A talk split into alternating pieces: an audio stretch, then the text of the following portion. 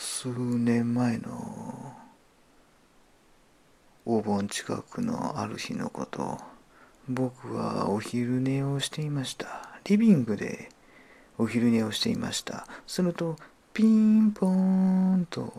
インターホンが鳴ったので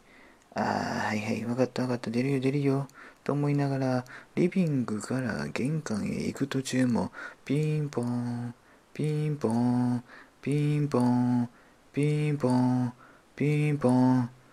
ずーっと連打されていました。ああ、もう分かった分かった。もう出るからちょっと待ちやと思って、玄関についてドアノブを触ろうとした時に、なんとなく寒気がしました。なので僕は、覗き窓から玄関の外を見ることにしました。その先には、んと、黒い影の人がぐるぐるぐるぐるぐるぐるぐるぐるぐる徘徊していましたうわ見てもうたと思った僕は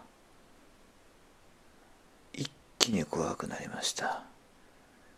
その黒い影の人がぐるぐるぐるぐるぐるぐる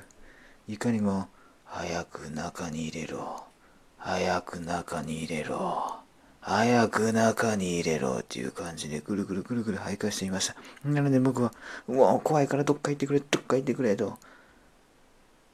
ドア越しで